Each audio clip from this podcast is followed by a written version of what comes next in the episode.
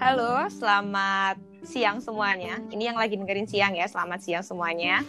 Uh, kali ini kita podcast pada episode ke-6 dari series organisasi dan pandemi. Podcast kali ini akan ditemani oleh salah satu dan satu-satunya Kapala Magma Gama yang akan diwakili oleh ketua magmanya sendiri. Dan di siang ini aku Kamila bakal jadi host beberapa menit ke depan buat mandu beberapa pertanyaan yang akan dibawakan oleh tema juga. Nah, tema kali ini adalah tentang mental health. Nah, buat awal nih, Dava bisa say hello nggak ke teman-teman ini semuanya? Halo semuanya, halo Mila, halo BGM lovers di mana pun kalian berada. Semoga semua dalam keadaan sehat ya. Amin. Nah, makasih ya udah mau diundang nih buat acara podcast kita. Oke, Fa. Buat perkenalan awal nih, sebenarnya apa sih Kapala Magmagama itu? Sekedar informasi aja lah buat temen-temen yang masih awam dan kurang tahu mengenai Magmagama, Kapala Magmagama itu apa? Oke, oke. Jadi uh, untuk Kapala Magmagama sendiri itu merupakan suatu badan semi otonom yang bergerak di bawah naungan himpunan mahasiswa teknik geologi Universitas Gajah Mada tentunya. Dan organisasi ini sudah berdiri sejak eh, uh, 10 Februari tahun 1981. Jadi uh, untuk tahun ini umur kapal Magma sudah menginjak 39 tahun. Lalu uh, dari kapal Magma ini adalah organisasi yang berfokus atau memiliki bidang pada bidang kepecinta alaman meliputi kegiatan di alam bebas, kontribusi terhadap masyarakat, dan juga uh, pelestarian lingkungan.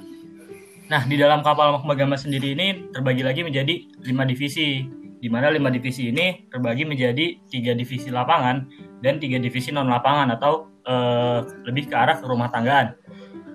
Tiga divisi lapangan ini meliputi mountaineering, caving, dan climbing mountaineering yang kita tahu uh, lebih fokus di bidang gunung hutan, lalu juga ada caving yang fokus di bidang susur gua dan ilmu-ilmu speleologi, dan terakhir ada climbing yang berfokus pada kegiatan memanjat, ya termasuk memanjat tebing ataupun memanjat memanjat uh, batuan, batuan dan dinding.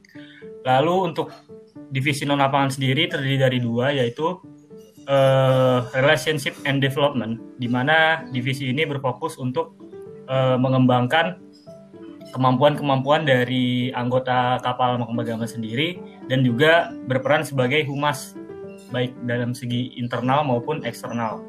Lalu yang terakhir ada divisi logistik yang lebih berperan dalam mengurus sarana dan prasarana kapal magma meliputi alat, eh, sekre magma, dapur magma, lalu juga ada usaha pencarian dana atau danus dari divisi logistik sendiri. Lalu uh, untuk membahas arti dari kapal magma sendiri sebenarnya uh, se kenapa kapala? Kapala itu sebenarnya merupakan sebuah uh, singkatan dari keluarga pecinta alam. Jadi kenapa uh, kapal magma ini menamakan dirinya sebagai keluarga pecinta alam bukan kelompok pecinta alam? Ini punya filosofi sendiri Mila. Oh, apa tuh? Jadi uh, harapannya untuk dinamakan keluarga itu agar kekeluargaan Magma sendiri ini tidak terlepas dari uh, keanggotaan itu sendiri. Jadi keanggotaan Magma itu bersifat selamanya, nggak nggak terlepas dari si anggota itu sudah lulus atau sudah menyelesaikan pendidikan di, di teknik geologi dan dia tetap uh, bagian dari kapal Magma Lalu uh, untuk Magma sendiri itu sebenarnya ada singkatannya juga yaitu mahasiswa ahli geologi mencintai alam Gajah Mada. Jadi itu se apa penjelasan singkat dari aku terkait kapal Magma Oke, okay, thank you.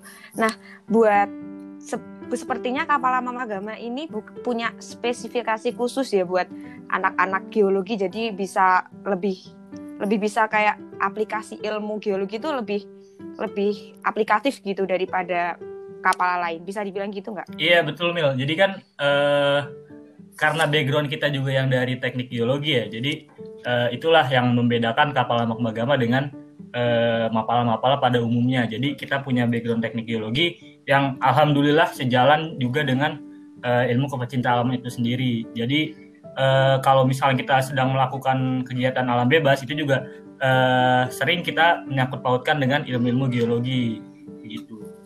Hmm, oke oke Pak. Nah, ini memasuki pertanyaan berikutnya ya mengenai cerita organisasi di tengah pandemi. Jadi beberapa netizen ini ada juga yang naik kegiatan lapangan buat divisi lapangan itu bagaimana kalau buat yang divisi dan lapangan udah keren katanya. Cerita Niva gimana selama kamu ngatasin organisasimu di tengah pandemi ini? Uh, Oke, okay. untuk kegiatan divisi lapangan ya di selama pandemi ini mm -hmm. sebenarnya uh, ya memang pada awalnya kita sudah merancang proker yang uh, lebih mayoritas mengarah kepada penerjunan langsung ke lapangan. Dalam arti kita uh, harus praktek langsung ke lapangan bukan uh, hanya teori ataupun pematerian saja. Tapi ternyata uh, kita mengalami uh, suatu kondisi yang kita tidak duga-duga yaitu pandemi ini uh, ternyata muncul di tengah perjalanan uh, kami. Jadi kami harus uh, menyesuaikan dengan kondisi bagaimana caranya agar kapal makhluk agama ini tetap tetap eksis di tengah pandemi ini. Akhirnya kami melakukan uh, perombakan ulang, perombakan ulang terkait proker-proker apa yang harus kita lakukan selama pandemi ini dan akhirnya alhamdulillah untuk divisi lapangan sendiri sebenarnya uh, banyak juga banyak uh, membuat semacam pematerian ataupun webinar-webinar yang sudah banyak kami laksanakan kemarin. Seperti contohnya mm -hmm. mountaineering nih. Mountaineering kemarin itu melaksanakan uh, pematerian terkait uh, mountain rescue atau uh, penyelamatan uh, operasional SAR di uh, kontur yang tinggi. Lalu juga uh, kemarin dari mountaineering ada uh, menyelenggarakan manajemen perjalanan terkait ekspedisi Bromo yang dilakukan pada tahun 2018. Nanti juga bulan depan sampai bulan Agustus itu bakal ada uh, semacam course-course dari uh, divisi caving maupun climbing. Dan climbing sendiri juga sebenarnya udah kemarin banyak ngelakuin pematerian-pematerian terkait uh, bidangnya. Dan itu diisi oleh pemateri-pemateri yang handal di bidangnya semua, Mil. Jadi oh, mantap. Uh, divisi mm -hmm. lapangan, alhamdulillah, uh, walaupun emang nggak bisa ke lapangan, tapi tetap tetap melaksanakan apa yang bisa kami lakukan. Nah, paling nggak kami nggak nggak menyerah dengan keadaan yang seperti ini dan ya udah bodo amat gitu aja enggak. Oh, kalau divisi non lapangannya mungkin ada kegiatan khusus nggak? Oke. Okay. Di pandemi. Uh, kalau divisi non lapangan sendiri itu uh, dari R&D sama logistik ya. Kalau dari R&D juga kemarin hmm sempat ngadain webinar-webinar terkait uh, yang kemarin sempat collab sama divisi tim HM yaitu pelatihan videografi dan juga sempat kemarin ngadain uh, sharing online diskusi terkait uh, hubungan kepencinta alam dan, dan dunia pekerjaan uh, hubungannya jadi kelebihan dari masuk mapala dan di dunia kerja itu apa sih seperti itu kurang lebihnya hmm. lalu untuk logistik sendiri nanti uh, bakal ada rencana danusan danusan terkait uh, merchandise merchandise merchandise magma yang bakal dijual tapi itu nanti masih melihat kondisi yang ada sekarang ini gitu Mil. Oke keren keren. Oh iya Pak hmm. buat ini udah mau masuk udah masuk sih kita udah mau masuk new normal. Hmm. Nah ada nggak kayak gambaran-gambaran organisasimu yang mau dilakuin di tengah ya mungkin ada sedikit kelonggaran lah di era new normal ini buat organisasimu apa rencananya? Oke, okay. Uh, aku ngelihatnya sebenarnya kalau new normal ini sebenarnya ada dua kemungkinan ya. Yang pertama kemungkinan uh, di mana kita memang sudah boleh melakukan kegiatan lapangan dengan uh, protokol khusus untuk mencegah uh, penyebaran virus.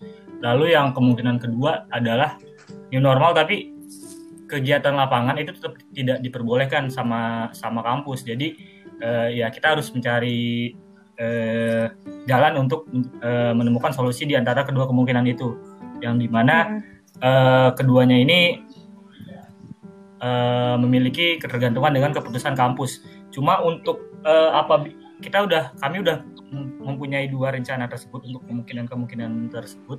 Kalau misalkan nanti di new normal kami sudah boleh uh, melakukan kegiatan lapangan, kegiatan tatap muka, itu nanti uh, dari Magma Gama sendiri yang paling awal akan dilakukan adalah menyelesaikan rangkaian diklat lanjutan dari anggota-anggota uh, muda kapal Magma Gama.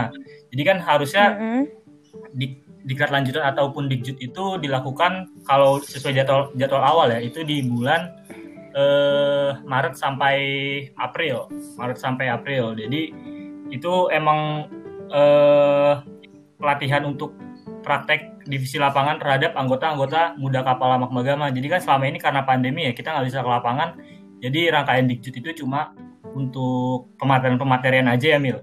Jadi nggak nggak mm -hmm. nggak seleluasa kita bisa ke lapangan dan menurutku untuk pelatihan dikjut itu ya memang idealnya kita ke lapangan. Kita nggak bisa cuma meng apa ya mengandalkan ilmu-ilmu yang diberikan lewat materi, lewat teori itu kan uh, ilmu ini kan lebih ke kegiatan alam bebas ya langsung jadi membutuhkan praktek. Mm -hmm. Jadi di awal aku mau fokus ke itu dulu. Lalu setelahnya itu sebenarnya uh, aku kapal dari kapal Lambang Magama sendiri ingin fokus juga te, ke seminar ekspedisi, seminar ekspedisi yang ke Lubuk kemarin. Jadi uh, untuk rencana awal itu sebenarnya kami ngupload waktunya itu di sekitar bulan-bulan Mei untuk seminar ekspedisi tersebut. Jadi seminar ini e, dilaksanakan untuk memaparkan apa aja sih yang kami dapatkan selama kami melakukan ekspedisi di Luwuk, apa aja eh, output-output yang bisa kami hasilkan kepada masyarakat luas terkait e, ekspedisi yang kami lakukan di sana. Namun juga e, terkendala COVID ini, jadi terpaksa harus diundur dan mungkin kalau misalkan nanti new normal sudah dilaksanakan, kami akan fokus ke sana dulu karena itu merupakan uh, target kami yang utama juga. Lalu hmm. uh, setelahnya, kalaupun nanti sudah boleh uh, kegiatan yang tatap muka itu bakal dilaksanain lagi proker-proker yang di awal sudah kami rencanakan. Jadi uh, yang kemarin-kemarin sudah tertunda itu kami rencanakan di new normal seperti pendakian rutin ataupun uh, pelangisasi peta gua ataupun pembuatan jalur climbing, misalnya yang uh, memang proker-proker dari kami sudah canangkan untuk dilaksanakan di keadaan normal. Tapi kalaupun misalkan nanti masih belum boleh apa belum boleh berkegiatan dengan tatap muka, ya kami juga siap untuk uh, melakukan adaptasi, adaptasi terhadap kondisi di mana kami emang harus melakukan kegiatan-kegiatan yang full online. Jadi apa pun kondisinya, insya Allah Magmagama siap. Oh, Oke, okay. ngeri. Ini paling yang pertama yang dua itu tadi ya buat lanjutan diklat selanjutnya iya. sama seminar ekspedisi yang ekspedisi yang ketunda ya. Iya betul betul. Oke, gini nih Fa, kita tuh sebagai seorang pemimpin mungkin kamu memimpin magma ini nggak pernah kan ada bayangan bakal ada kondisi kayak gini yang bikin kita ya shock lah kita di usia sampai 21 ini baru ada kondisi yang model begini. Perasaanmu pribadi ketika semuanya jadi berubah kayak gini tuh perasaan pribadi Jadi untuk uh, perasaan sendiri ya awal jujur pas awal kaget ya nggak ada yang menyangka-menyangka pandemi ini bakal bakal menimpa seluruh dunia bahkan nggak cuma organisasi-organisasi doang jadi dampaknya pun uh, menyeluruh dan sangat luas. Jadi uh, ya reaksi pertama yang pasti kaget, kaget karena uh, belum ada persiapan untuk plan rencana kalau kita tidak bisa melakukan ke lapangan. Tapi setelah uh, seiring berjalannya waktu semakin ke sini, aku semakin apa ya seru aja mil karena seru dalam artian hmm? seru dalam artian uh, aku merasa tertantang merasa tertantang karena uh, di kondisi yang serba keterbatasan ini ya kita harus tetap melakukan inovasi, inovasi dan adaptasi agar uh, organisasi kita ini tetap tetap eksis selama pandemi ini. Mm -hmm. Jadinya ya aku uh, ngerombak ulang, ngerombak ulang proker-proker magma yang bisa dilakukan selama pandemi sama teman-teman dewan anggota yang lain dan akhirnya alhamdulillah uh, banyak juga melakukan inovasi-inovasi dan terciptalah proker-proker baru yang berbasis online. Jadi ya apa ya menjadi ajang untuk pinter-pinter kreativitas para nakoda nakoda organisasi aja sih Mm-mm. untuk melakukan Pasti. adaptasi ha. Pasti kalau jelas kaget di awal tuh mesti nggak sih, Pak? jelas jelas Nggak ada yang pernah bayangin keadaan kayak iya gini. apalagi kan Tiba-tiba, mapala kan maksudku ya kegiatannya Iya, basisnya langsung berkegiatan di alam Ah. bebas Ha, Hmm. nggak nggak pernah ada tuh ke- kepikiran mapala kegiatannya online tapi ya mau gimana lagi Mil harus dilaku, harus dilakuin lah apa pun yang terjadi Oke. Ini udah masuk ke berikutnya nih mengenai tema spesifik kita, mengenai mental health, kesehatan mental. Mhm. Sebenarnya kesehatan mental itu kan ya penting banget lah. iya Misal kalau dibandingin dengan kesehatan fisik, kita capek nih kesehatan fisik, eh mengenai kegiatan fisik kita. Udah tidur, istirahat, makan, kelar. Nah, beda nih sama kesehatan mental. Menurutmu kesehatan mental tuh apa sih? Dan kenapa kesehatan mental itu penting? Jadi untuk sebenarnya pandemi ini bukan hanya berdampak pada fisik dan kesehatan kita ya Mil, tapi kita juga Mm-mm. eh, memiliki pandemi ini berdampak kepada eh, kesehatan mental, lalu jiwa dan psikologis dan sebagainya macamnya. Nah, merasakan perasaan takut, gelisah, cemas itu menurutku adalah hal yang bisa dibilang wajar, wajar eh, dirasakan sama kita di dalam kondisi yang serba keterbatasan dan krisis inilah. Nah, cemas seperti ini justru kita butuhin nih buat eh, antisipasi ke depannya untuk hal-hal yang lebih buruk dan juga untuk sebagai acuan untuk kita bertindak dan berpikir lebih jauh lagi. Jadi menurutku itu nggak masalah apabila kita merasakan cemas ataupun khawatir, tapi dengan syarat dalam batasan yang wajar atau dalam dosis tertentu. Kalaupun kalian masih merasakan cemas, tapi eh, aktivitas kalian masih masih normal-normal aja dalam artian tidak terlalu terganggu, yaitu nggak masalah karena pun ya kita butuh apa ya cemas ini dalam eh, melakukan perubahan yang lebih baik ke arah hidup kita atau juga hidup kan nggak selamanya bahagia kan ya jadi kita juga butuh perasaan-perasaan seperti ini untuk eh, berkembang. Justru yang yang nggak bahaya adalah ketika kita tidak merasakan cemas di keadaan kondisi pandemi seperti ini. Jadi kita ya udah bodo amat aja nih sama keadaan pandemi. Kita kita nggak nggak nggak memperhatikan protokol kesehatan. Kita mengabaikan semua eh, peraturan-peraturan pemerintah. Jadi ya kalian ya udah mau keluar keluar. Nggak pakai masker nggak pakai masker. Batuk sembarangan. Itu kan justru yang malah berbahaya dan eh, istilahnya membuat bahaya gak cuma buat diri sendiri tapi kan buat eh, orang lain juga ya. Dan itu justru yang yang yang nggak bagusnya. Gitu. Oke. Ya, tapi tetap penting ya. Kalau kita malah nyepelein dan merasa nggak ada kekhawatiran tuh malah yang bahaya. Iya jelas. Iya. Soalnya kan ya kalau orang bodoh amatan ya virus ini bakal terus ada kan. Nggak bakal nggak bakal nggak bakal turun kurva kurva penyebarannya. Apalagi baru kemarin tuh udah kulihat udah 52 ribu. Iya. Ya rasanya kayak ya ampun itu udah banyak banget kasus. Tapi untung sih kayak kesehatan penyembuhan itu udah jauh melesat daripada tingkat kematian tuh udah bagus banget.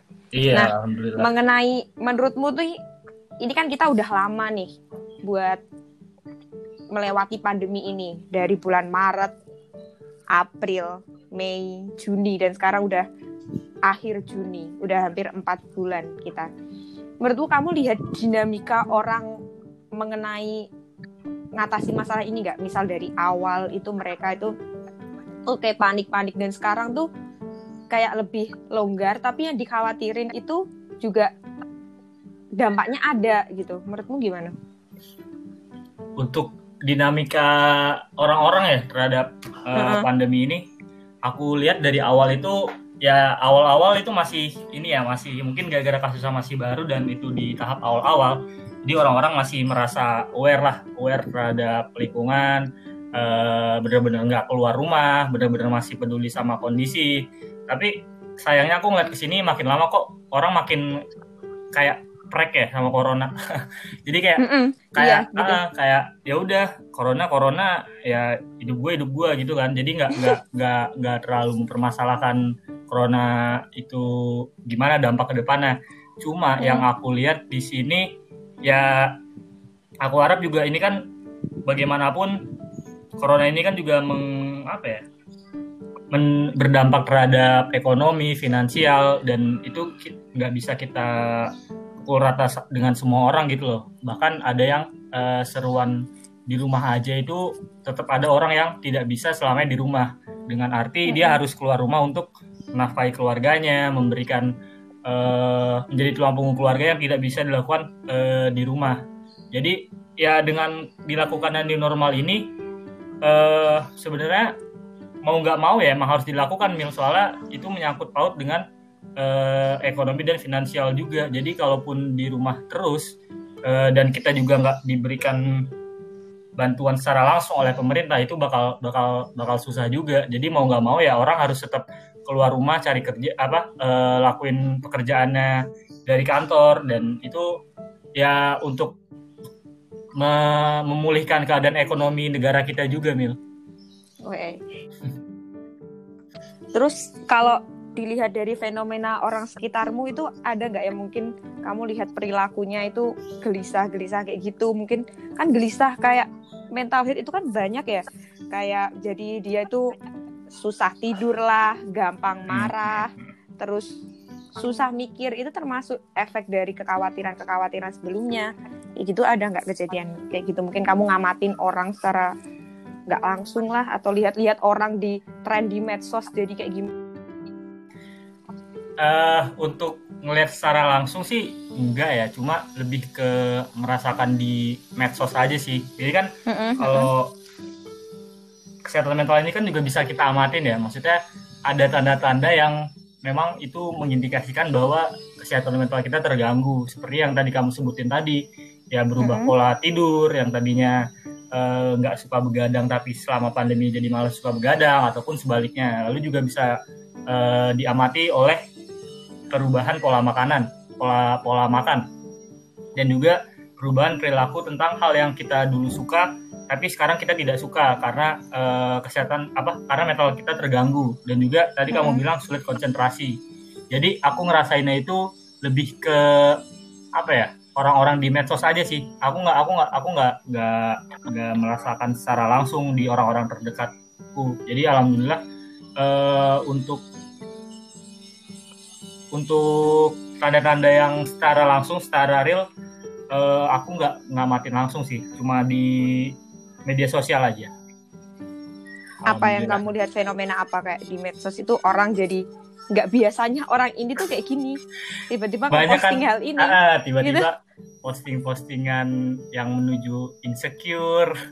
Oh iya Ah, overthinking kayak gitu kan? Ya, ah, kita- jadi kan banyak gitu loh.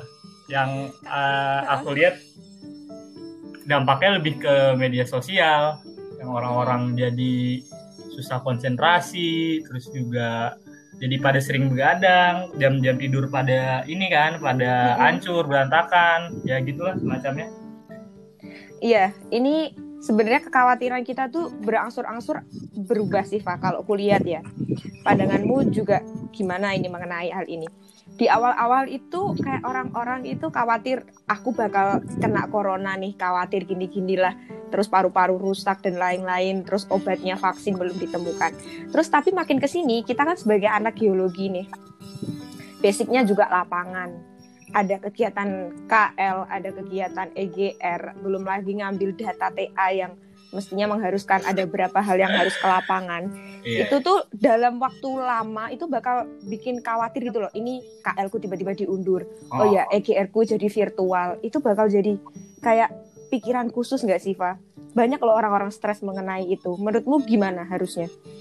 Iya, betul ya. Jadi aku yang aku amatin ini eh di serba ketidakpastian yang kita alami di pandemi ini itu menyebabkan kita sulit menentukan masa depan kita. Karena ya semuanya terdampak dan kita nggak tahu target pasti kita. Karena eh, semua aspek itu jadi mundur lah ya istilahnya jadi mundur timelinenya dan kita jadi bingung untuk menentukan uh, ke depannya kita harus ngapain.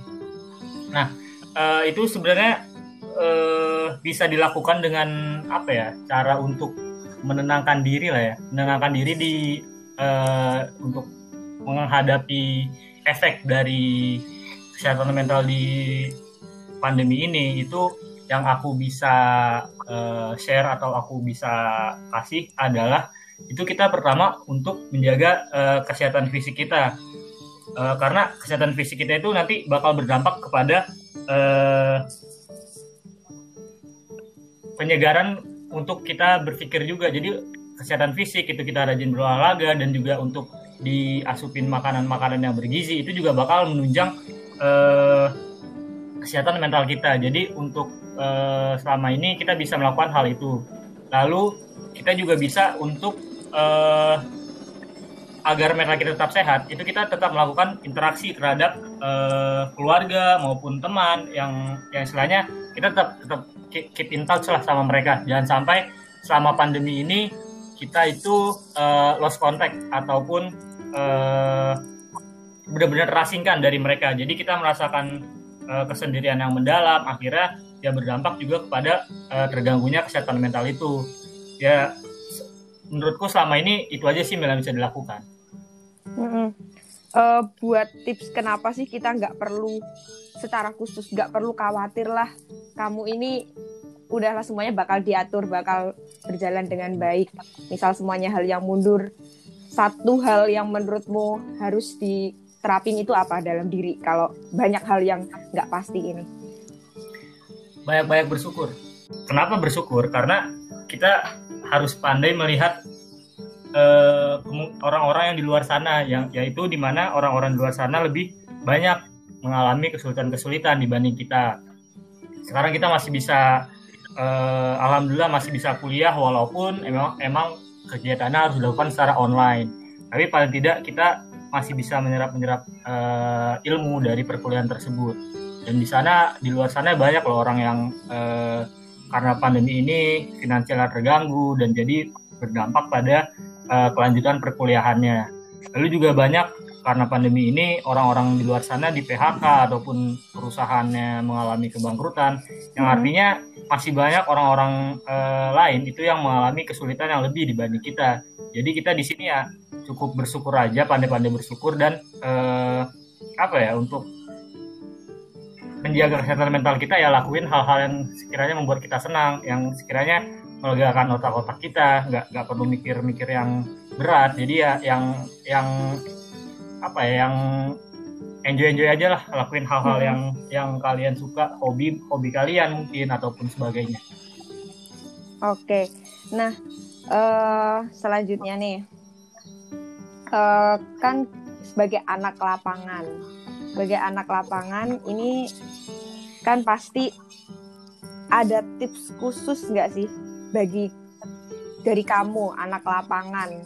Gimana cara menghadapi orang yang preventif pertamanya preventif agar kita nggak kena mental health sama sama orang yang udah udah keganggu itu dua hal yang berbeda kan gimana cara caranya itu menurutmu gimana jadi lebih ke ini ya Mila, lebih ke tindakan preventif kita terhadap orang yang uh, belum terkena kesehatan mental dan yang sudah terkena gitu ya, mm-hmm. kurang lebihnya gitu ya.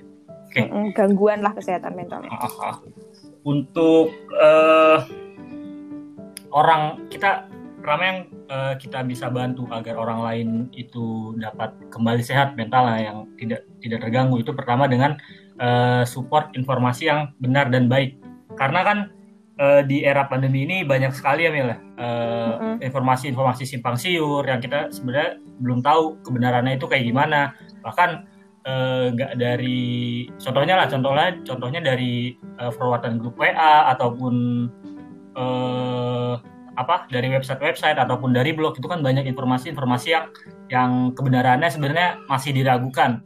Jadi sebisa mungkin uh, agar kita tidak terlalu baik informasi dan mental kita tetap sehat, itu kita hanya percaya terhadap satu sumber aja untuk untuk uh, mengecek keberlangsungan virus corona ini. Jadi misalkan kalian sudah menemukan suatu sumber yang dinilai kalian kredibel ataupun terpercaya, ya udah kalian tetap fokus di tetap fokus di sumber itu aja, jangan sumber yang lain nggak usah kalian kalian abaikan aja. Jadi kalian cuma uh, ngambil informasi dari sumber yang menurut kalian memang benar-benar terpercaya.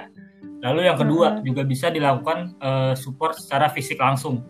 Support secara fisik langsung di sini uh, dalam artian kita bisa beliin suatu hadiah ataupun makanan yang istilahnya bisa membuat si orang tersebut itu senang. Jadi kita bisa uh, support secara material untuk uh, meng, apa ya, menghibur dan menjadikan orang tersebut uh, kembali senang dan mentalnya kembali sehat. Lalu yang terakhir itu bisa juga menjaga perasaan atau emosional. Nah ini kalau uh, material dan support informasi sudah sudah dilakukan yang tadi, kita bisa lanjut dengan uh, saling menjaga perasaan. Nah, saling menjaga perasaan ini lebih ke dalam arti kita tetap menjaga hubungan kita dengan mereka walaupun di tengah keterbatasan pandemi ini paling tidak kita uh, tetap tetap uh, silaturahmi lah dengan orang-orang terdekat kita sekedar bersenda gurau ataupun mengobrol hal-hal saling bertukar informasi selama pandemi ataupun saling uh, menyalurkan hobi masing-masing selama pandemi itu kan bisa juga paling enggak kita uh, tetap terjaga di sana kesehatan mentalnya dan kita tidak merasa uh, sendirian itu aja sih Mil. Mm -mm. Jadi dari beberapa pertanyaan mengenai pandemi dan kesehatan mental ini sebenarnya kesehatan mental dari awal pertanyaan kita itu kesehatan mental itu ya emang penting dalam dinamika waktu yang berjalan, tetap jangan mengabaikan segala protokol. Terus orang-orang sekitar itu juga perlu kita support dan kita juga secara langsung butuh support mereka. Banyak-banyak hmm. bersyukur. Hmm. Kita sehat ini aja udah bersyukur banget gak sih, Pak? Iya, yeah, betul. Ya udah kita sehat ini gak kena virus itu udah yeah. hal yang yeah. utama disyukurin di keadaan uh, ini uh, gitu. Uh, betul, betul. Mm -mm. Nah, kita masuk nih di pertanyaan netizen. pertanyaan netizen ini ini pertanyaan ini makma gama ini terlaris pertanyaannya di sebelum sebelumnya ada banyak pertanyaan yang masuk dan ya ini harus ditanyain penting nggak penting tapi ada beberapa yang udah terjawab di pertanyaan-pertanyaan sebelumnya. Nah ini mengenai yang rada-rada serius dikit ya rada-rada serius ini Uh, ini pertanyaan secara umum, perasaanmu menjadi seorang ketua dan apa harapan ke depannya buat pengurus Makmab Gama serta keluarga Makmab Gama? Apa nih? Uh, Oke, okay. perasaanku ya sebagai ketua di era pandemi tadi kan udah sempat dijawab uh -uh. ya, cuma aku tambahin dikit lagi aja lah. Yang penting uh, ini sebuah, sebuah apa ya menjadi ajang kreativitas, kreativitas dalam arti kita harus melakukan inovasi dan adaptasi terhadap uh, kondisi yang sekarang demi uh, menjaga keeksistensian organisasi kita masing-masing. Dan itu di sini uh, kita perlu melakukan hal-hal tersebut agar uh, organisasi kita tetap tetap eksis. Jadi ya ini uh, suatu tantangan yang baik menurutku untuk untuk dilakukan oleh semua pemimpin-pemimpin organisasi. Jadi uh, sebagai ajang untuk untuk uh, kreativitas masing-masing juga dalam menghadapi pandemi ini. Lalu untuk harapan terhadap uh, anggota ya tadi ya? Pengurus dan oh, pengurus. keluarga. Pengurus katanya. dan keluarga. Oke. Okay. Uh, eh, aku harap selama pandemi ini hubungan kita tetap tetap terjaga, tetap tetap komunikasi dan uh, ya dengan dia dilaksanakannya proker-proker kita tetap berjalan selama pandemi ini, aku harap di sana kita masih bisa dapat berkomunikasi mulai dari persiapan program ataupun ketika program dan setelah program kita tetap bisa langsung uh, berinteraksi secara daring dan uh, bisa ngobrol-ngobrol santai di sana. Jadi uh, kekeluargaan kita dan ke hubungan kita tetap terjaga. Itu aja sih Mil. Oke, ini ada lagi pertanyaan Dap, hmm. ini kan lagi pandemi. Mapala kan harusnya main ke lapangan. Kalau ngesampingkan keadaan, ada solusi nggak? pengen sebenarnya tuh pengen. Uh, uh. Ya, aku juga sebenarnya siapa sih yang yang yang nggak pengen langsung ke lapangan kan untuk untuk hmm. uh, melaksanakan kegiatan-kegiatan dari Magmagama sendiri. Soalnya kan memang mayoritas kita uh, berbasis praktek dan memang harus langsung ke lapangan kan. Tapi menurut uh, kalau menyampingkan keadaan, ya menurutku gimana ya? Aku juga masih nggak nggak nggak nggak berani untuk untuk tetap melanggar aturan kita tetap harus ke lapangan. Intinya kita harus tetap uh, mematuhi peraturan-peraturan yang ada terutama kalau ada peraturan yang memang belum belum diperbolehkan untuk ke lapangan ya kita cari solu, sol, kita cari solusinya kita cari alternatifnya dengan cara ya kita uh, melakukan program-program yang bisa dilakukan di rumah aja atau secara online. Oke. Okay. Gitu. Oke, okay, selanjutnya uh, buat katanya gimana nih kalau yang anak-anak divisi lapangan itu buat mengganti latihan rutinnya itu bisa diganti apa? Oh, apa okay. jawabannya kayak sebelum-sebelumnya atau Untuk, gimana? Uh, pengganti pelatihan rutin ya. Jadi uh, dari masing-masing divisi lapangan itu sudah sudah menyiapkan porsi masing-masing, porsi masing-masing untuk kita tetap berolahraga di rumah, kita tetap menjaga kebugaran kita di rumah dan itu sudah uh, mulai diterapkan oleh anggota kapal Magmagama. Jadi uh, walaupun kita di rumah kita tetap tetap punya porsi latihan masing eh, masing-masing yang sudah ditetapkan uh, sesuai divisi masing-masing. Jadi selama pandemi ini uh, kami tetap tetap melakukan kegiatan fisik ya walaupun tetap uh, cuma di rumah aja tapi paling tidak uh, kita tetap menjaga uh, fisik untuk melatih kebugaran. Hmm, Oke, okay, Dava, tetap penting ya itu ya. buat, jelas. Buat anak-anak tetap keep di divisinya dan nyiapin proker-proker yang buat pengganti-penggantinya. nah, itu. ini ada lagi. Ini dari adik-adik nih, Fa. Buat adik-adik. Waduh, hmm. adik-adik. Adik-adik lah pokoknya. adik-adik mana nih? adik-adikan. Kak, manggilnya Kak. Ini. Oh, Kak. Ini, Oke, ini, Kak. ini gimana? anak Jabodetabek nih. Jabodetabek uh, nih kayaknya. Uh, gimana, gimana? Kak, bagaimana cara kita sebagai anak yang muda ini betul-betul bisa memanfaatkan waktu kita selama masa pandemi? Ini ini Kak untuk terutama buat camaba. Ini Camaba. maba dah. Wah, Udah gila. Sampai maba ya nanya. Bukan maba. Oh, bukan maba, ya? camaba ya. Oh. Luar biasa. Eh, uh, bagaimana kita cara tetap untuk melakukan kegiatan di pandemi ini ya? Uh, yang pertama dari aku mungkin memanfaatkan uh, waktu. Eh, memanfaatkan waktu. Mm-hmm. Memanfaatkan waktu di tengah pandemi. Uh, yang pertama kita bisa membuat jadwal rutin. Jadwal rutin mingguan atau bahkan bulanan. Intinya kita sudah merancang uh, di minggu itu kita mau ngapain aja sih? Di minggu itu kita harus melakukan uh, kegiatan apa saja dan uh, kegiatan yang uh, produktivitas apa aja yang bakal kita lakuin dengan disusunnya uh, kalian punya rancangan seperti itu, kalian bakal uh, punya bayangan nih, oh minggu depan aku kayak gini, oh minggu depan aku kayak gini. Jadinya kalian uh, sudah mempunyai pondasi uh, terstruktur untuk uh, kegiatan kalian dan waktu kalian nggak terbuang sia-sia selama pandemi ini. Jadi saranku pertama itu ya kalian uh, tentuin dulu kegiatan-kegiatan apa saja yang mau kalian lakuin uh, selama pandemi ini. Terus buat kamu yang katanya camaba ya, berarti kan harus digiatin lah uh, kegiatan belajarnya menghadapi SBMPTN dan ujian mandiri lainnya, yaitu selama pandemi ini menurutku ajang yang uh, tepat untuk mengisi waktu luang gitu nih. Berarti yang utama siapin goalsnya apa dulu, disusun timelinenya dulu. Oke. Okay. Kemudian ada pertanyaan lagi nih.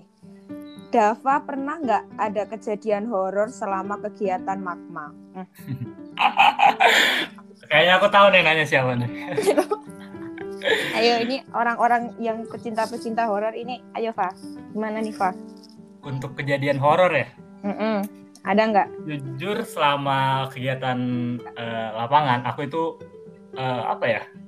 Bisa dibilang minim kegiatan horor minim maksudnya tuh tingkat maksudnya, maksimal kalau, horor tuh kayak gimana? Enggak, aku aku aku justru jarang jarang mengalami kejadian-kejadian yang horor walaupun pernah tapi nggak banyak. Istilahnya eh aku tuh nggak punya nggak punya apa ya? nggak nggak pernah nggak pernah uh, melihat wujud penampakan ataupun ataupun uh, ya wujud wujud yang kalian uh, maksud dengan penampakan itu aku belum pernah mungkin kalian lebih lebih pas nanyain ke ini ya Om Hao ya. Tapi tapi tapi untuk untuk kegiatan uh, yang mengalami horor itu mungkin cuma sekedar digangguin aja sih digangguin dalam arti ya cuma ngedenger suara-suara aneh aja suara-suara aneh kayak suara lolongan anjing lah lolongan serigala tapi tapi belum belum belum dalam artian uh, ini belum dalam dalam artian melihat wujud penampakannya. Tapi hmm. uh, karena apa ya menurutku aku juga kalau di lapangan nggak terlalu mikirin yang kayak gitu sih. Jadi ya jalanin aja. Dan dan dan alhamdulillah nggak belum ada pengalaman horor yang begitu berarti dan menyeramkan selama aku berkegiatan di lapangan. Tapi teman-teman lain gimana? Ada nggak kejadian kayak gitu? Ya nggak langsung di kamu sih maksudnya. Teman-teman lain ya ada sih ada ada pasti ada jadi hmm. waktu kejadian kapan ya tahun jeng, jeng, jeng. ini jadi tema horor gini. Uh, tapi cerita ini sih cerita cerita dari senior. Mm-hmm. Jadi waktu uh, pengalaman pas diklat pas diklat itu uh, kan lagi ngecamp ya Mila, ngecamp pas malam. Itu posisinya lagi uh, sendirian, lagi sendirian. Lagi sendirian tapi pas malam itu dia melihat kayak ada dua orang dua orang cahaya putih itu kayak orang emang uh, wujudnya kayak orang hmm. kayak orang terus akhirnya dia sama dia diikutin diikutin karena dia pikir kan orang kan jadi uh, mungkin bisa diajak ngomong ataupun diajak komunikasi kan terus pas dideketin ternyata orang itu udah hilang. Hmm. jadi nggak ada nggak ada wujud aslinya cuma hmm. dari kejauhan ada orang nih. Tapi pas dideketin hilang. Oh kalau mungkin yang kayak mengancam itu belum pernah ya? Nggak, ada sih alhamdulillah nggak ada. Jangan sampai lah. Tapi ya sekedar ganggu sekedar ya usil iya, mungkin sekedar lah ya. usil lah ya nah, ada nah. pertanyaan kita sering nih ngalamin kayak gini pasti saat naik gunung ada aja kawan yang suka ngeyel dan mau menang sendiri ambil keputusan. Cara ngatasinya tuh gimana? Biar kita itu tetap ya kerjasamanya ada dan kita harusnya naik gunung kayak kegiatan lapangan itu kan harus kompak juga ya. Itu gimana? Ngatasin kawan kayak gitu tuh. Untuk ngatasin uh, kawan yang kayak gitu sebenarnya dalam pendakian uh, alangkah lebih baiknya itu ada suatu uh, suatu ada seseorang leader leader yang hmm, memang uh, uh, uh, mengatur jalannya uh, manajemen uh, pendakian tersebut. Jadi segala segala keputusan, segala segala keadaan itu ditentukan oleh si leader tersebut. Jadi kalaupun kita sudah menentukan si leader misalnya si A nih, jadi kita hanya hanya hanya fokus dan dan mendengarkan keputusan-keputusan dari si A aja, yang lain nggak perlu didengarkan. Dan itu hmm. menurutku uh, bisa dilakukan untuk me apa menanggulangi masalahmu yang tadi itu yang yang kalau ada orang yang ngeyelan orang yang mau menang sendiri itu karena ya di timnya itu nggak termanajemen dengan baik perannya si ini sebagai apa si itu sebagai apa. Jadi uh, alangkah lebih baiknya kalau uh, ada pendakian ataupun hal semacamnya itu ditentukan dulu leadernya. Karena mm -hmm. itu dia yang mengambil keputusan dan uh, istilahnya menjadi pemimpin di regu tersebut. Jadi nggak asal mendaki nggak asal mendaki aja nggak asal naik aja tanpa uh, manajemen tim yang baik. Hmm. Oke, okay. oke okay, bener sih Pak butuh leader itu yang dia bakal megang persentase paling besar dalam. Iya betul. Suatu keputusan yang akan diambil. Uh-huh. Nah aku aku ini mau konfirmasi aja, mau denger pernyataan yeah. katanya. Aku tuh pernah denger katanya tiap naik gunung ya gunung lah gampangnya kita. Itu orangnya harus ganjil. Soalnya biar kalau mutusin perkara itu biar bisa sah. Kalau misal ada suara yang sama. Itu ada nggak asas kayak gitu di Mapala tuh ada nggak kayak gitu? Sebenarnya nggak nggak ada peraturan khususnya sih Mil. Mau ganjil -hmm. mau genap untuk untuk uh, keadaan seperti itu. Cuma mungkin dalam mendaki gunung itu kan sebenarnya ada ada ada peran-peran tersendiri ya dari dari tim tersebut. Ada ada unsur apa uh, pembagian peran dari dalam tim dari dalam tim pendaki itu. Jadi untuk jumlahnya sendiri sebenarnya nggak terlalu pengaruh. Spe, ini ya pengalamanku ya nggak terlalu memikirkan nggak terlalu memikirkan jumlah jumlah jumlah regu dalam satu tim. Yang penting uh, pembagian tim itu jelas gitu loh. Kamu berperan sebagai ini, kamu berperan sebagai ini, kamu berperan sebagai uh, logistik, kamu berperan sebagai navigator, kamu berperan sebagai leader, kamu berperan sebagai sweeper. Jadi untuk untuk jumlah itu sebenarnya nggak nggak terlalu berpengaruh mau gaji apa gadap. Yang penting kembali lagi ke pembagi ke manajemen tim itu pembagian peran dalam uh, suatu pendakian. Oke, ini memasuki pertanyaan yang sudah mulai perlu meningkatkan kreativitasmu nih, Pak. Waduh, waduh.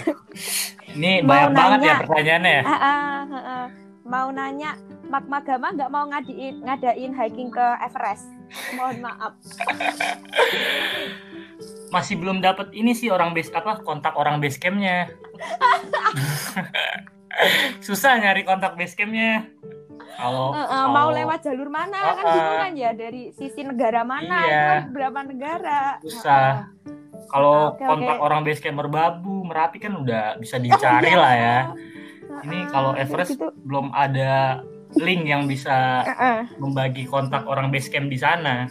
Oke, ditunggu ya, Pak, buat yeah. kontaknya. Berusaha yeah. juga kan sih ya? Siap, siap. Berusaha lah. Hmm. Ini ada lagi pertanyaan. Apa benar ikan nila berada di antara ikan biru dan ikan ungu? Apa dari berdasarkan pengalamanku ya, karena aku mm -mm.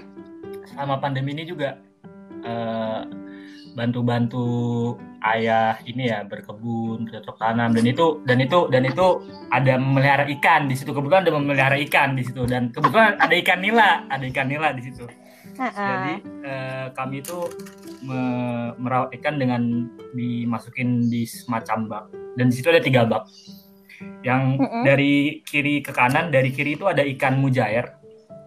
Di tengah ini ikan nila kebetulan ikan nila.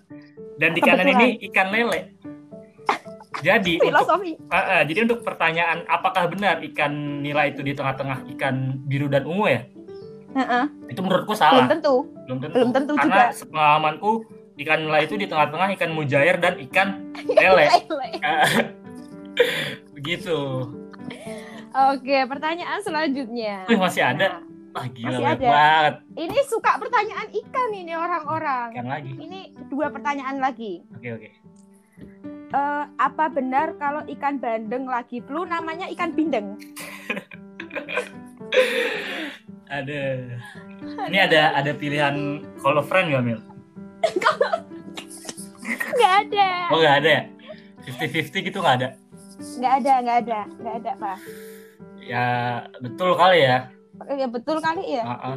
Bisa jadi. Bisa jadi. Ini terakhir pak buat penyenangmu. Gimana tuh? Untuk Dava, we. Untuk Dava titik dua. Kalau sabun kalau sabun masuk ke lubang WC, WC-nya jadi bersih, apa sabunnya jadi kotor ya? Terima kasih. Ada makasihnya loh. Terima kasih. WC-nya jadi bersih kali ya, soalnya dimasukin sabun.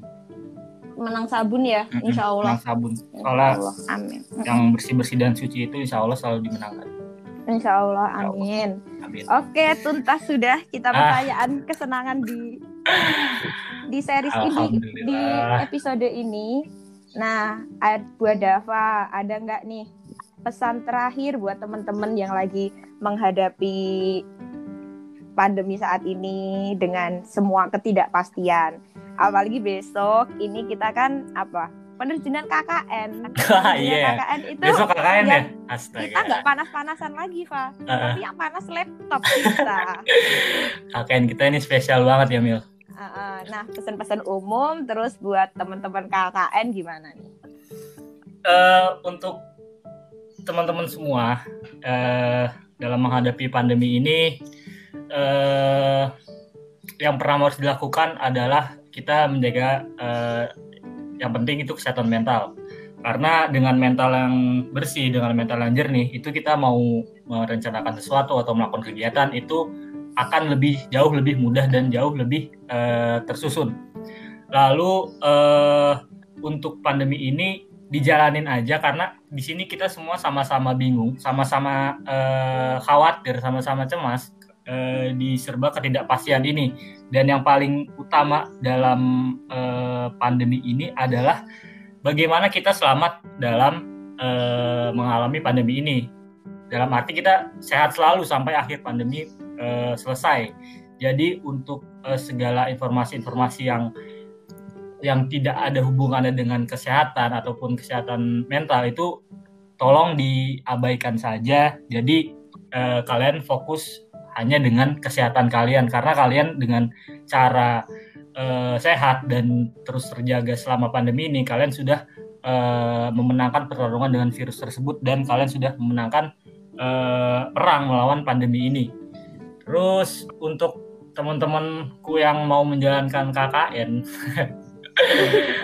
uh, pesanku ya dijalanin aja lah walaupun emang pasti pencapaian KKN online ini nggak bakal se setinggi ataupun seril senyata KKN offline.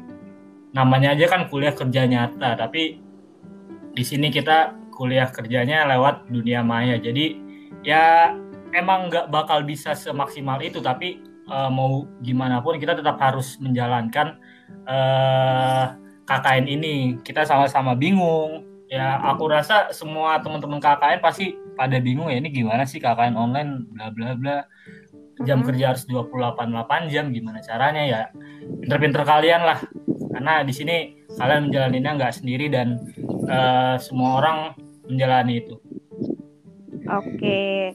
Oke, Pak, berakhir sudah acara tanya-tanya kita hari Oke, ini. Mil. Makasih Dava yang udah mau nyempetin waktu, udah siap, mau dimintain siap. pendapat, direpotin siap. lah kayak gini sama Santai-santai, aku juga jadi ada kerjaan kan nih dipanggil sama oh. BGM.